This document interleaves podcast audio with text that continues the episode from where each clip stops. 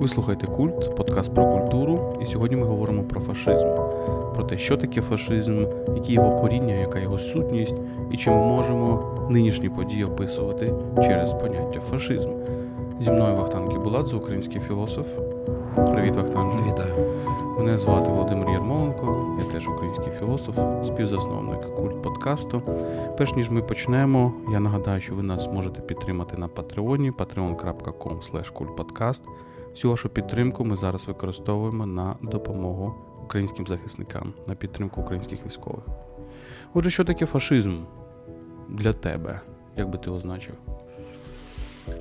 Ну, завжди е, корисно працювати в режимі Бігрівсгішихта, історія понять, звідки виникає це поняття, це майже всім відомо, так, від поняття. Так?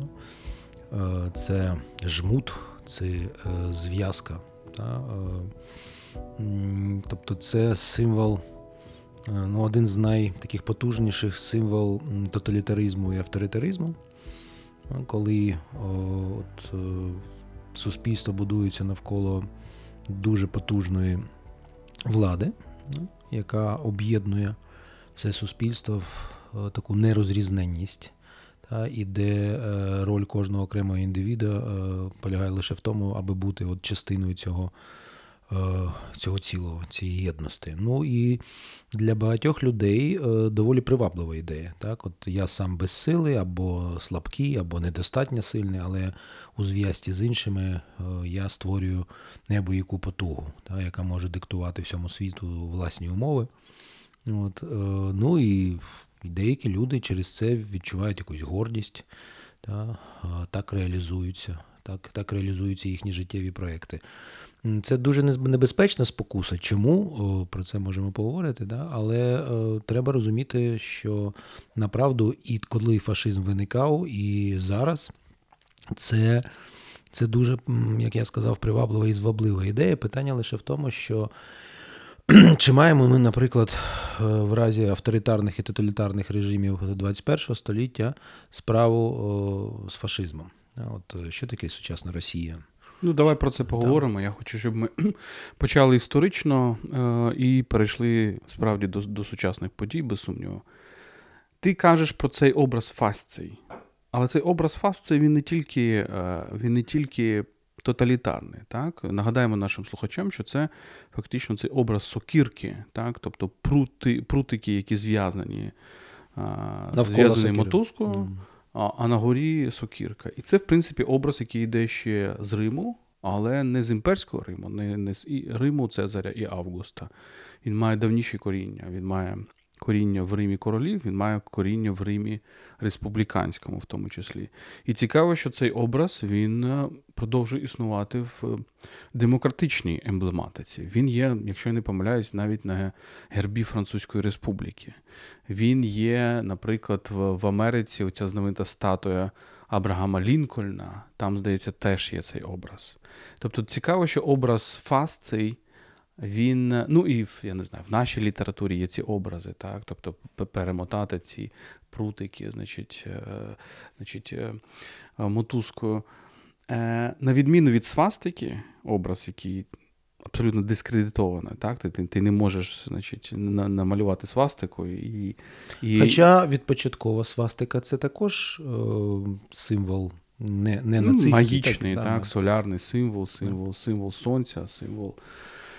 Е, повернення, вічного повернення, можливо, так. Або зірка. Зірка може бути на прапорі Совєтського Союзу. Е, і сьогодні в нас декомунізація ми не можемо і правильно використовувати цю символіку, але зірка є, зірки є на прапорі Сполучених Штатів Америки, одної з найпотужніших ліберальних демократій світу. Але... Зірка є на прапорі пива Хайнекен. Наприклад, так. але водночас зірка в певних християнських наративах асоціюється з ким? З, дияволом. Так? Може, Ну да? так. А, Але повертаючись до фасції, тобто ми бачимо все ж таки двозначність цього символу. І республіканські ідеології, не тоталітарні, вони все одно дуже часто акцентували на тому, що так, ми є певна спільність.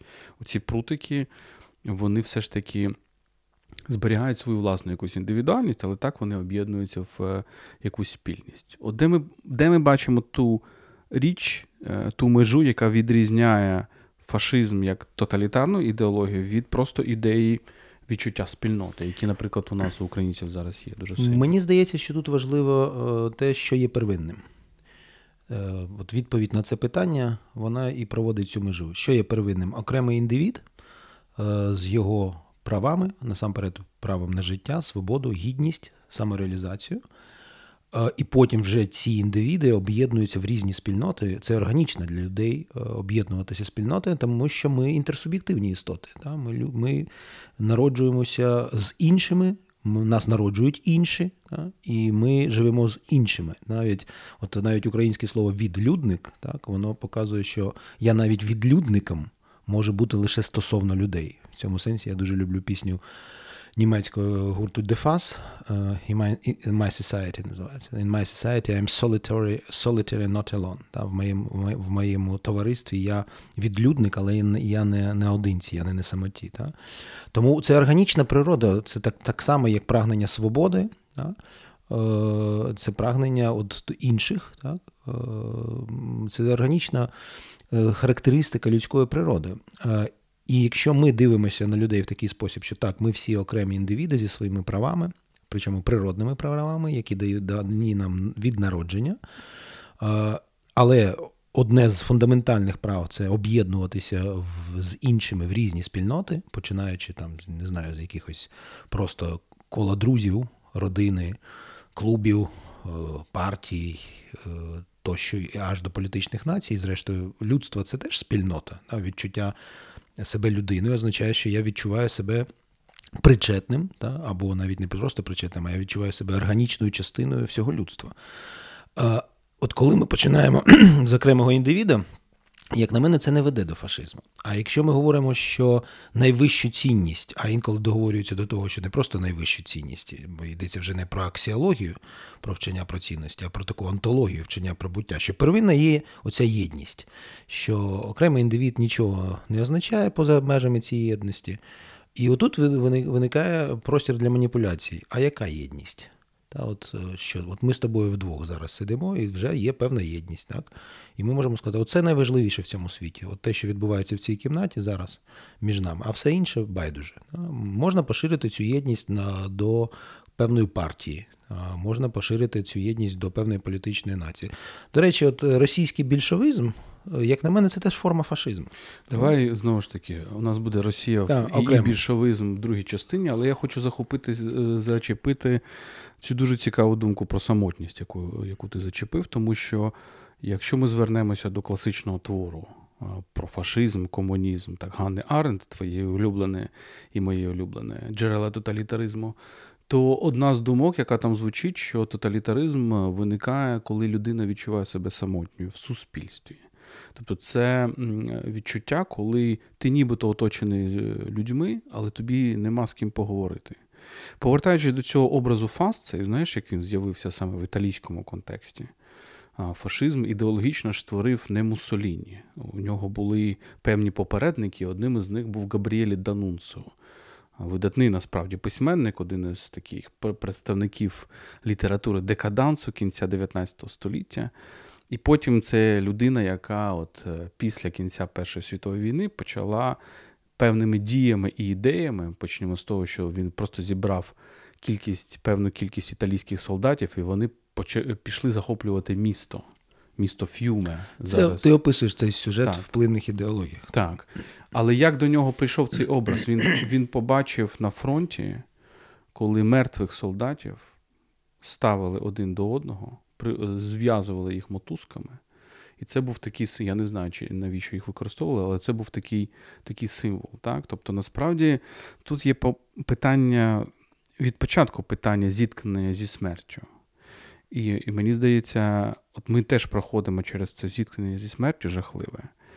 І для нас велике питання це як все ж таки це зіткнення зі смертю має вести до е, якихось більш людяних ідей, а не менш людяних ідей, тому що воно може привести в, некрофілію, так, не в біофілію. І саме таким і був фашизм, як на мене. Так от, е, Ганна Аренд пише, що тоталітаризм виникає тоді, коли просто люди перестають е, втрачають можливість спілкуватися. Тобто не, не, не тоді, коли ти хочеш самотності побути наодинці, це нормальний стан для людини.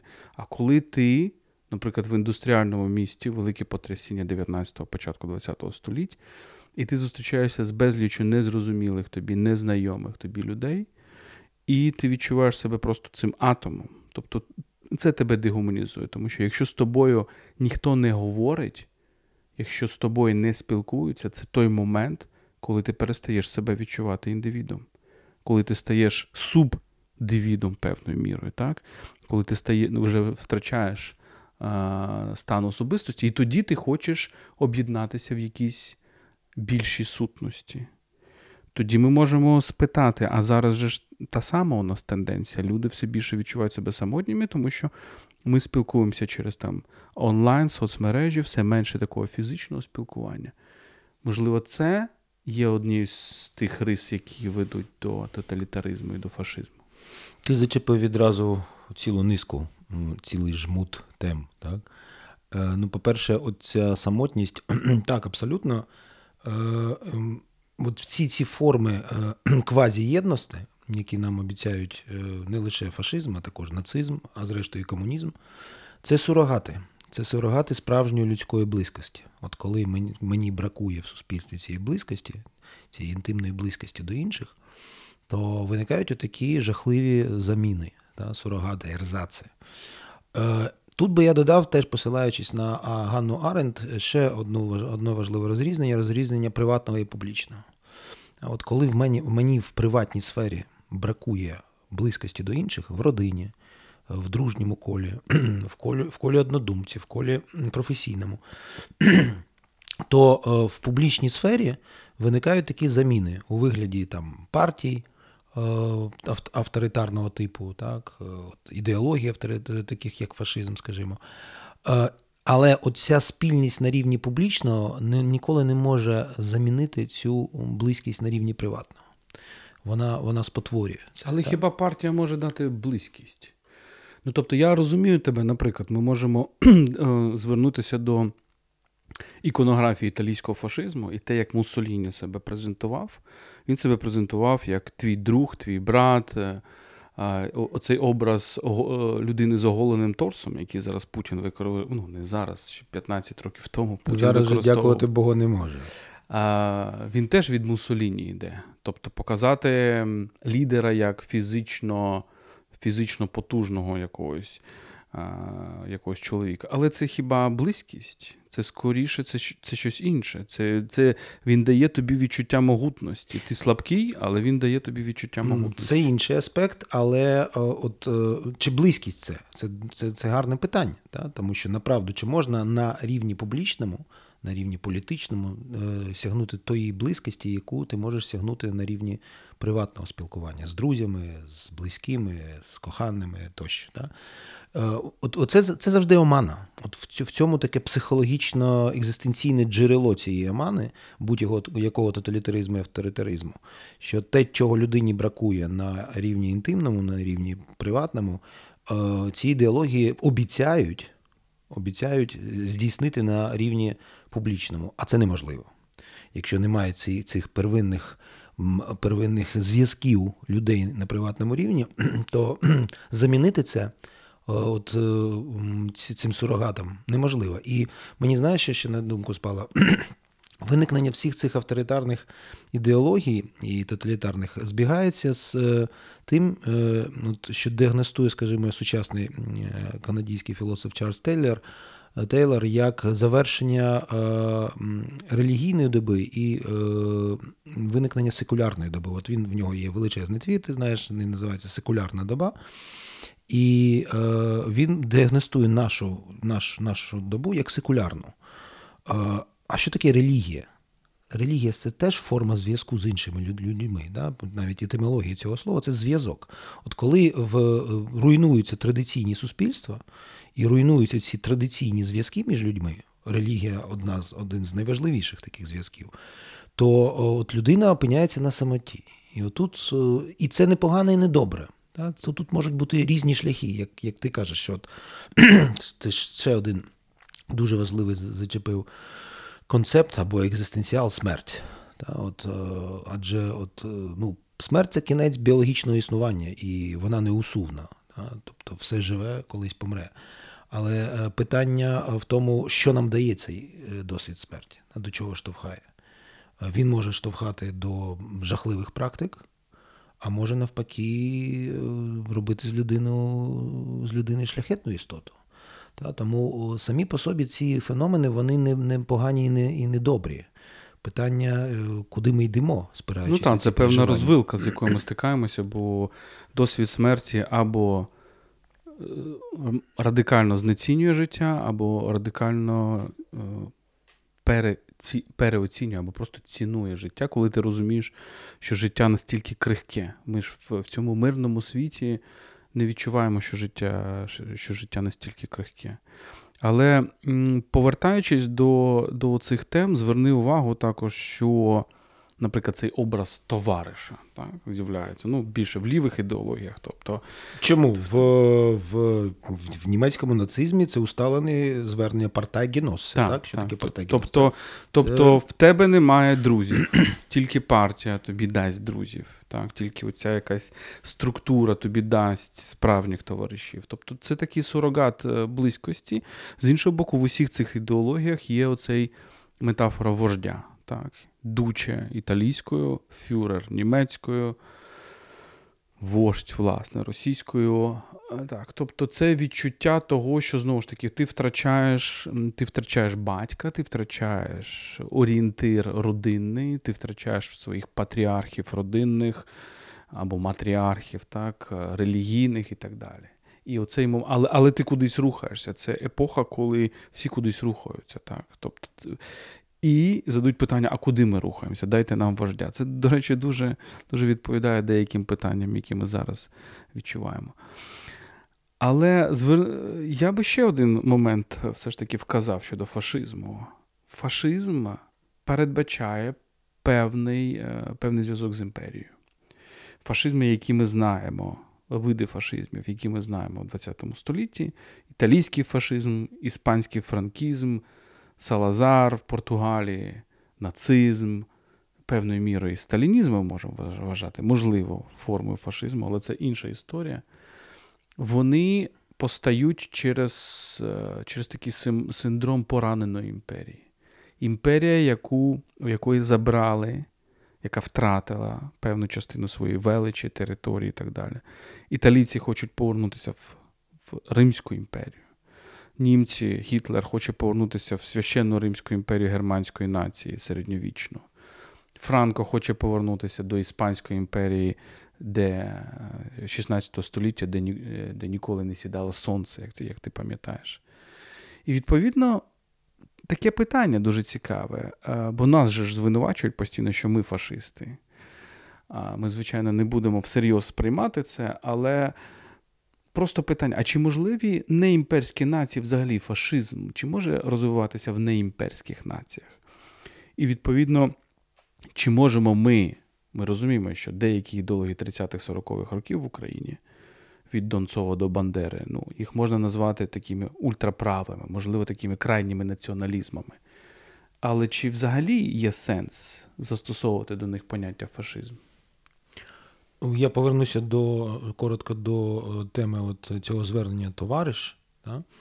Ну, не варто забувати, наприклад, що е, це було дуже розповсюджено в комуністичних практиках, так? звернення товариш, так? не пан, пані, а товариш. Але і роман найвідоміший, мабуть, роман Ремарка, та? Драй камеради та три товариші. Тобто, це про що? Це про близькість оцю фронтовиків після Першої світової. А почасти фашизм і нацизм саме зароджуються в цих колах. Тобто, знову таки, от ці ці всі поняття вони амбівалентні. Вони не не, неоднозначний. Е, а от щодо зв'язку... Але це але це інше, мені здається. Це якраз повернення ідеї дружби, абсолютно горизонтальної, те, що нам дає відчути ремарк, що після всіх цих е, жахливих речей, але його досвід, його опис війни він такий досить такий віддалений, майже цинічний. А все одно можливо щось абсолютно неймовірне. Це людська дружба, яка неможлива, можливо, в мирний час. Так? А чи можлива ця дружба? Чим завершується роман? Він же завершується екзистенційною катастрофою. Так? Практично всі от зв'язки, які зв'язують цих людей, вони руйнуються через смерть. Так? Е, хтось гине, причому хтось від хвороби, а хтось взагалі випадково. І оці дружні і інтимні стосунки, ремарк, зрештою, в чому песимістичність ремарка? Що що в цьому світі от неможливі ці близькі стосунки. От вони, начебто, роман починається з того, що ми бачимо ці стосунки, а в процесі роману вони руйнуються. Причому без війни. Війни ж немає, війна вже завершена, це ж 20-ті роки. Ну, Це це дуже велика тема, психологічна екзистенційна. А, Але я до того, що саме поняття товариш, це звернення і оце апеляція до братерства, вона може бути і позитивною, а може вести до таких тоталітарно-авторитарних практик, як, скажімо, фашизм. А от інше питання дуже цікаве: зв'язок е, фашизму і нацизму з е, імперією, імпер, імперським минулим, може з тим минулим, якого ніколи не було, минулим вигаданим. Е, ну, по-перше, ще окрема тема це розрізнення фашизму і нацизму, та, тому що ну, це різні речі, і треба тут теж проводити дистинції. Е, але от що мені спало на думку, ти назвав е, кілька прикладів колишніх великих імперій, які породили такі авторитарні тоталітарні ідеології. Але от дивись, ну, мабуть, дві найбільші імперії, які існували, це іспанська і британська. І Іспанська імперія народжує Франко, ну, після того, як вона була розвалена, а британська. Та були симпатики, скажімо, ми знаємо, що Чемберлен навіть ну не те, щоб симпатизував Гітлеру, але в принципі, от е, не ставився до німецького нацизму так критично, як як мав би, ну, мабуть. Були в Британії все ж таки да. така профашистська партія, як його звали, Освальд Мослі, здається. Так, Але вони ж вони ж не, не, ніколи не домінували в Британії, попри те, що це була велика імперія зі своєю ностальгією, зі своїм ресентиментом. От було б цікаво подумати, чому там. Не виник, ну, виник, але ще не, не вечір. Можливо, ну, зараз дещо починається. Я, я дуже сподіваюся, що ні. Е, але це цікаве питання, чи можливо, ну тобто, ми бачимо, що в імперських націях можливо, все ж таки, е, що фашизм не виникає.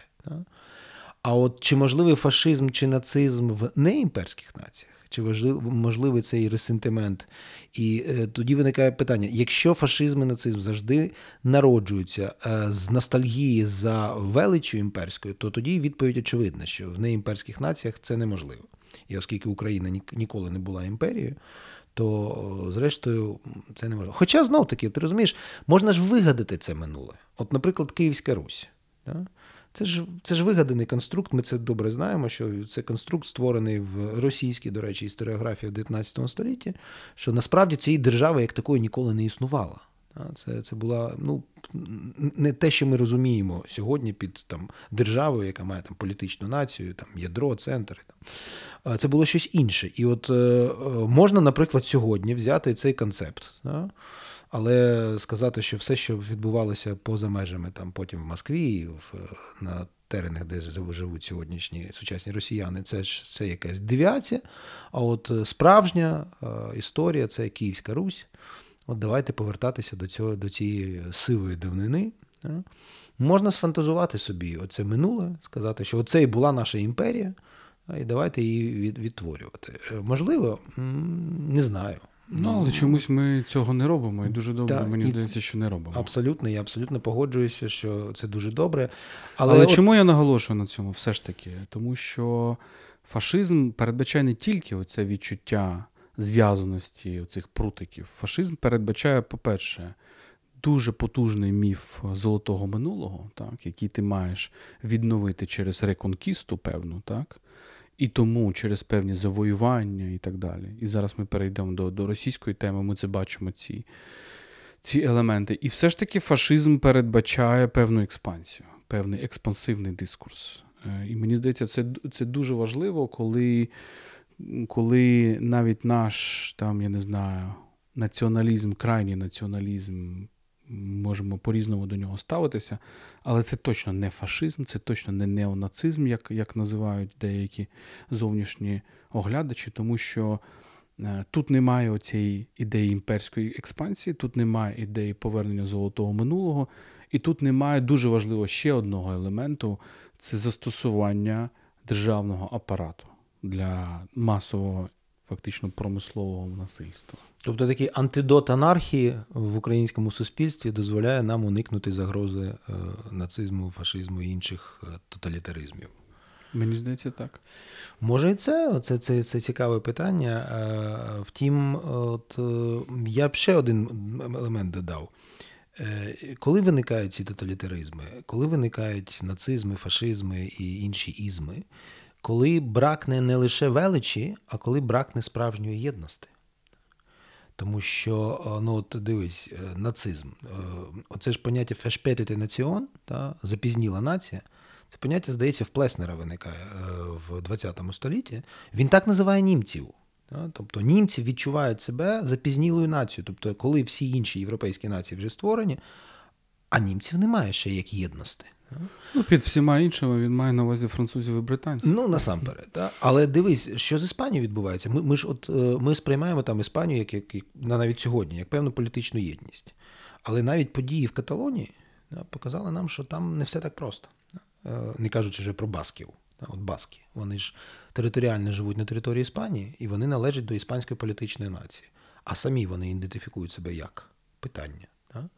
Так само Італія, південь і північ. Це ж ну, в, Іта... в Італії, до речі, один із гасел е, фашизму був якраз е, про те, що Рісорджіменто створило Італію. Рісорджіменто це цей великий рух середині середини 19 століття, який в 60-х роках призводить до створення італійської держави. Нарешті, так от Рісорджіменто створило Італію, а тепер треба створити італійців. mm От одне з гасел цієї консервативної революції фашистської. Так, тобто треба цих от. Е, тут же що, мені здається, образ який, що ти можеш бути італійцем тільки в цих фастіях. Ти, як окремий прутик, ти не італієць. Ми тебе зараз зв'яжемо з цим цілим. Так? Тобто те, з чого ми починали. Первинне це спочатку це оця сокірка, яка зв'язує прутики, а не самі прутики. І мені здається, це дуже важливо. І тоді, переходячи вже, можливо, до переходимо до, до, до російської теми, е, до того, що зараз відбувається. Е, ще зачіпаючи українську тему, мені здається, є у у, у, у Зайцева, відомого українського історика, у нього, здається, у нього я побачив розрізнення між усташизмом і і фашизмом. Він говорить про усташизм як на хорватському прикладі, так, теж як певну е, ультраправу, але не імперську ідеологію. І, відповідно, не, е, те, що ми не можемо назвати фашизмом. Тобто це націоналізм тих, хто захищається, а не тих, хто атакує. Це націоналізм, там, я не знаю, націй, які не мали державності, які були перегнобленими. Це дефенсивний націоналізм. От, І і мені здається, ми так можемо теж прочитувати наші 30-ті 40-ві роки. Але тепер давай подумаємо про Росію. Є такий термін расизм. Він, очевидно, намагається поєднати ідею Раша, Росії, ідею фашизму. Мені не дуже комфортно з цим терміном, я зараз спробую пояснити, чому. А як він тобі? Важко сказати теж ну, амбівалентна. Ну, от Я не пам'ятаю, чия ця думка, що е, чому він заважає? Він е, заважає тому, що е, ну, складається хібне враження, що от є погані расисти і є прекрасні росіяни. Ну, я, Це Вадим Карп'як е, казав на наш з тобою друг і відомий телеведучий, можливо, ще у когось. Але я пам'ятаю цю думку у нього, коли він говорить, що а чому ми їх називаємо расистами чи орками? Це росіяни. Угу. Так. Росіяни нападають на нас, росіяни знищують наші міста, ніякі непогані расисти. Це росіяни, громадянини Російської Федерації. Отож, бо тому тому цей цей, цей, цей концепт, він, начебто, такий, на перший погляд, він помічний, Але може е, от, от створити таку ілюзію, що є, я ж кажу, погані расисти і прекрасні, добрі росіяни. І от нам треба значить, расистів перемогти, а потім жити в мирі і в братерстві з цими росіянами. А це ілюзія. Тому що, на жаль, так сталося, що ми ж знаємо навіть і по соціології, що тотальна підтримка війни. Да? Навіть ті, хто не йдуть воювати, вони е, війну підтримують. До речі, от парадокс, ми здається, ти теж обговорювали. Чим відрізняється е, Україна сьогоднішня і Росія? Що в Україні ніхто не хоче війни. Ми ми, ми не хочемо воювати, да? але ми готові. Та Практично всі всі в суспільстві так чи інак готові брати в цьому участь пасивно, активно, е, йти на фронт, волонтерити, підтримувати армію тощо. Та? В Росії, мені здається, геть інша ситуація. Там всі хочуть війни. Та? От. Але чи готові росіяни направду не просто там, я не кажу там життя втрачати, а просто ну, брати участь в цьому процесі? Мені здається, саме тому Путін вигадав це поняття воєнна операція. Спеціальна операція. Тому що, е, щоб сказати, ну. Ми за вас це зробимо. Так. Ми ми там хірурги. Операція, вона ж це або якісь спеціальні сили, або якісь хірургічні. Так, Ми за вас все зробимо, не переживайте. От, Тому тому ну, це це, це взагалі окрема дуже тема е, відмінності наших суспільств. Але стосовно, ну, ми ж можемо по-різному назвати. Можна назвати це расизм, може, можемо вигадати якесь інше поняття. Я взагалі вважаю, що зарано це якось оцінювати, тому що ми всередині історії. Да? Ми всередині історії, і е, ми ще не знаємо, е, чим це скінчиться. І для такої рефлексії, соціально-політичної, філософської рефлексії з позиції філософії історії, філософії політики, нам потрібний час і дистанція, і емоційна, і темпоральна тощо. І мені здається, що якщо от і виникне якесь поняття, яке описує цей жах, яким є сучасна Росія, то це поняття виникне згодом. Ми ще не готові до того, щоб осмислити направду, що відбувається. І що це за катастрофа моральна, етична, антропологічна, психологічна, політична і соціальна, якою є сучасна Росія? Е, чи пов'язане це з фашизмом? От теж я був би дуже обережним. Да? Чи чи є це насправді новою реінкарнацією фашизму? Е, в чомусь нагадую, в чомусь це навіть гірше, якщо може бути щось гірше за фашизм. Да? Ну от знов таки, я б дуже обережно був в порівняннях, тому що щойно ми починаємо порівнювати сучасну Росію, скажімо, з гітлерівською Німеччиною або з фашистськими режимами ХХ століття, то ми наражаємося на небезпеку, коли ми порівнюємо дві форми зла. Ми е, наражаємося на небезпеку сказати, оце менше зло, це більше. Так? Це супер тема. Та, та я... І і оце тут це дуже небезпечно. Це дуже я, небезпечно. Я тут погоджуюся з тобою.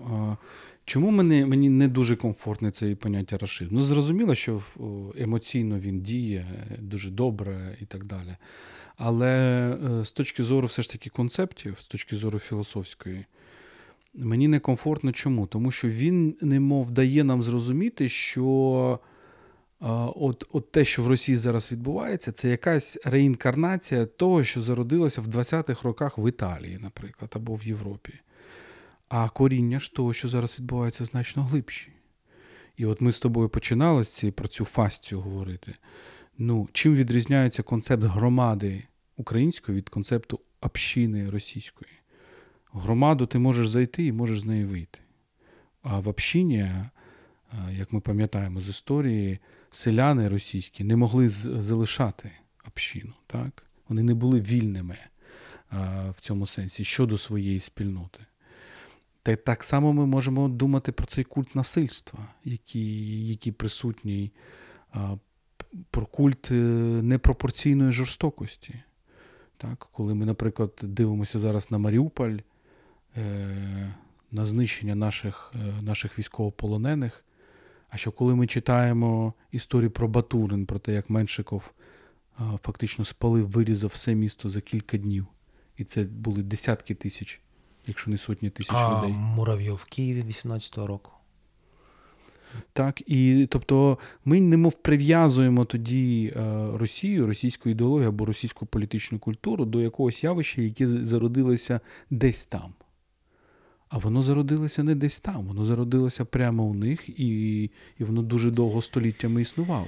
Ну, от, е, Мені знаєш, що спало на думку, і мені здається, я в найновішому інтерв'ю про це кажу, що е, от, що таке нацизм для німців? Це хвороба. Це жахлива хвороба, яка вразила от таку політичну націю, як німці. І вони перехворіли. Багато хто від цієї хвороби помер, але решта вилікувалася. Ну майже. Тому що, на жаль, сьогодні теж от там альтернативи Deutschland, альтернатива для Німеччини це партія з таким явно ну, квазі квазінацистським е, от, е, таким о, профілем. Да?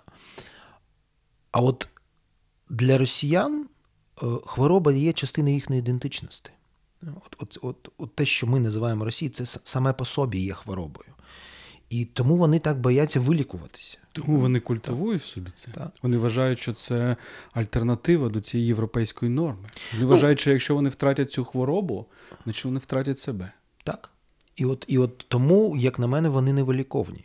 От, от, от, от в чому проблема. І це я з тобою абсолютно погоджуюся. Це глибше, ніж е, європейські тоталітаризми ХХ століття. Це щось пов'язане з історією, культурою російською, якщо це можна назвати культурою. Так? Е, і, на жаль, ми теж були дотичні до цього, коли були в Совєтському Союзі. От, е, Але я сприймав це як і тоді я сприймав це як хворобу. Так? Я розумів, що я живу в хворому суспільстві, в жахливому суспільстві, у в'язниці народів. Так? А для багатьох людей навіть які поруч з нами, які не розмовляють російською, вони розмовляють українською, в них ідентичність українська, але в них може бути ностальгія за совєтським минулим. От от в чому парадокс. І вони так чи інак тому дотичні до цієї хвороби, яку ми позначаємо словом Росія. Хоча е, отут вже не працюють, наприклад, мовні дистинкції. От Ця людина україномовна, яка ностальгує за Совєтським Союзом, за цим жахливим тоталітарним монстром, вона теж є, вона теж хворіє на цю хворобу. От. А, Чи можна її вилікувати? Мабуть, так. І от, е, мабуть, е, мабуть, от те, що ми зараз переживаємо, і Майдан, і ця війна жахлива, якщо вона нас не вб'є, не знищить, і фізично, як політична нація, я сподіваюся, що ні. Е, то це, в принципі, от такі жахливі ліки від цієї хвороби. Ну і Україна певною мірою це Україна як ліки від російської хвороби, так? Але е, зверни увагу ще на один момент. Чи ми можемо все е, все ж таки, якщо ця аналогія фашизму і сучасного путінізму вона працює, де вона може працювати? Вона може працювати в тому, що фашизм, по-перше, він себе бачив як велику альтернативу цій ліберальній демократії, фактично право на свободу, право на висловлення своєї думки, право на множинність і так далі. І він казав: чуваки, це це дуже погано, це веде нас до до культу дискусії, ми не можемо вирішувати питання, потрібна сильна рука і так далі. Але це була реакція на вже глибокі процеси всередині і італійського, і німецького, і іспанського суспільства, цієї модернізації. І це був жах оцих якби правих ідеологій е, щодо цієї модернізації. В Росії, мені здається, тобто, так, можна сказати, що путінізм є певною реакцією на 90-ті, але скільки там було цих 90-х? Це ж смішно. Фактично, ну, всі всі, всі 90-ті е, Російської Федерації вони закінчилися вже з Першою Чеченською війною. Ну і чи відбулася насправді модернізація російського суспільства?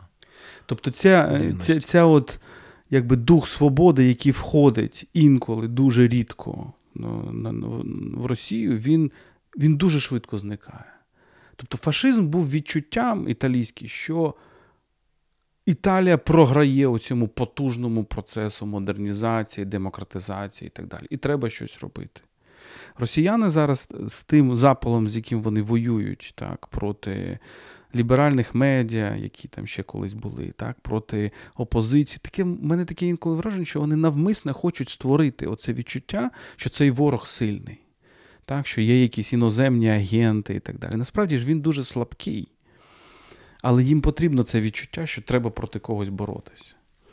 Ну, я б не сказав, що ліберальна демократія це е, щось слабке. Ні, я маю на увазі в Росії. Самі в, в Росії. Росії цього взагалі немає, тому що російська опозиція вона не ліберально демократична хто такий Навальний? Та Він зараз у в'язниці, я не хочу нічого поганого про про, про нього казати. Так, Людина страждає. Але що, Навальний це ліберал? Е, це це, це, ліберальне, це обличчя ліберально-демократичної Росії? Ну, Він хоче себе показувати як консерватор-демократ, скажімо так. Ну отож, бо а навіть російські ліберали не буду називати імена. Вони що, справжні ліберали в західному сенсі цього слова? От е, мені здається, що ні. Тому там цього взагалі немає, як на мене. Там взагалі не, нема на що опертися. Да? Там немає е, такої політичної сили. А чому нема? Мабуть, тому що нема запиту суспільного на це. Так? Тому тому я кажу, що от е, те, що ми проводимо ці паралелі сьогодні, це з багатьох причин небезпечно і неадекватно, і некоректно. Ми маємо шукати якийсь інший вокабуляр, щоб це так. позначати. Так? Ну, і інше... Схожість в цьому, схожість це апеляція до цієї е, удаваної єдності, при тому, що суспільство атомізовано, що немає цієї, цього фундаментального моменту, ми про це з тобою ще не говорили, немає цієї довіри в суспільстві одне до одного, горизонтальної довіри і вертикальної довіри до влади. Так? Е, і це оця єдність, яка досягається. Е, абсолютним рівнем насильства. І от що ще поєднує всі ці е, тоталітарні ідеології, і і фашизм, і комунізм, і нацизм, і те, що відбувається зараз в Росії, це е, фундаментальна нерозрізненість влади і насильства. І це теж тема Ганни Аренд. От Ганна Аренд протиставляє влади і насильство. Вона говорить, що насильство виникає там, де є брак влади.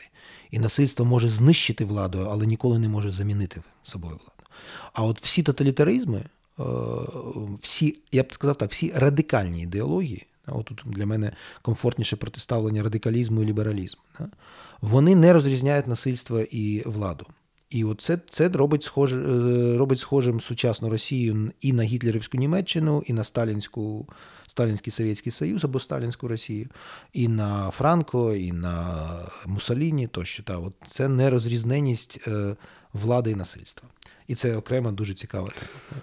Ну, ми до неї час від часу повертаємося в наших розмовах, але можливо варто записати окремо. Ще один момент, який характеризував фашизм і нацизм, це момент революції. Недарма і нацизм, і фашизм були поєднаннями ультралівих і ультраправих ідеологій.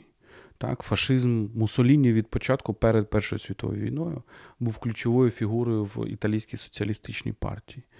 Е, нацизм, як ми знаємо, НСДАП це Націонал-соціалістична робітнича партія. Їхня особливість цих ідеологій тоді було те, що вони відходили від традиційного електорату консерваторів, а це були передусім там, я не знаю, аристократи, якісь там заможні буржуа, там, е, поміщики, яких, звичайно, в суспільстві ставало все менше і менше. І вони ринулися в електорат лівих партій, пролетарів, так, селян і так далі. І просто дали їм іншу ідеологію націоналістичну. Це, між іншим, те, що відбувається зараз з ультраправими скрізь в Європі, і з Трампом, і з Марін Льопен, і з багатьма іншими. Вони просто вирішили піти в той, до тих громадян, які традиційно, можливо, голосували би за соціалістичні партії. Але оцей момент консервативної революції. Тобто, що ми не просто маємо повернутися до якоїсь глибинної традиції, ми маємо стрибнути в неї. Це це повернення має бути революційним. Воно має без без, без сумніву передбачати насильство. Так от в сучасній Росії знову ж таки цього немає, тому що Путін через яку він революцію прийшов до влади?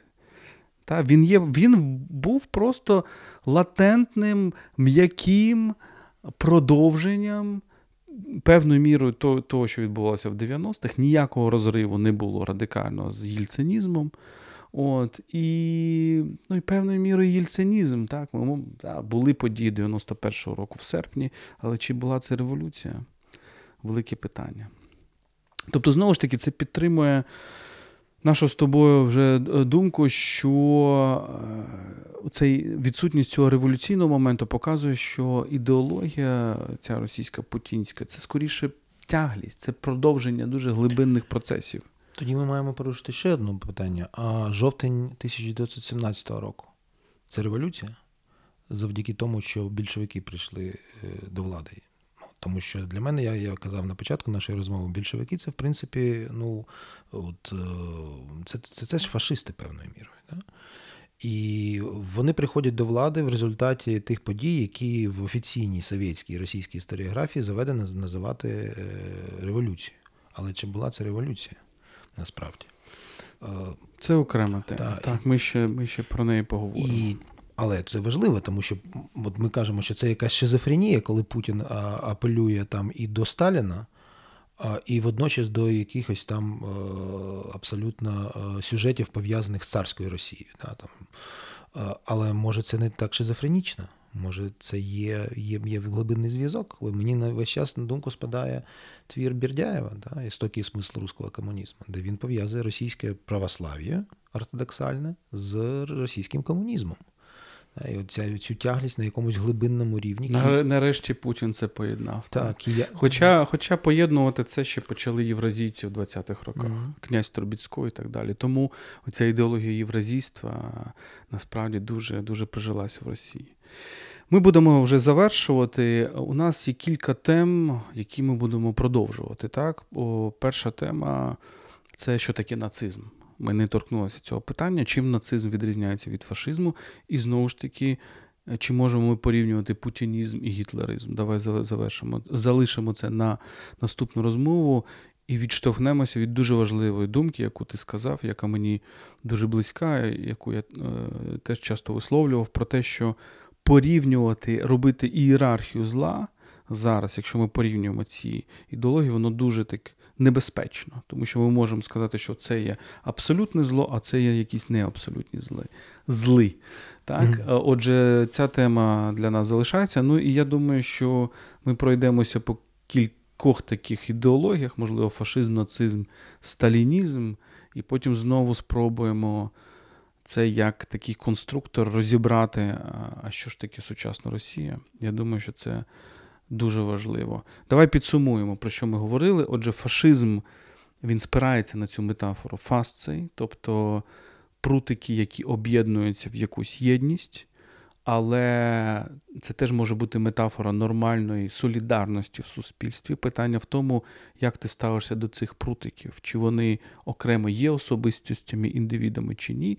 Фашизм заперечує їхню можливість існувати як окремі особистості. Демократичні ідеології, навпаки, е, говорять про те, що ініціатива йде від цих от індивідів. Так?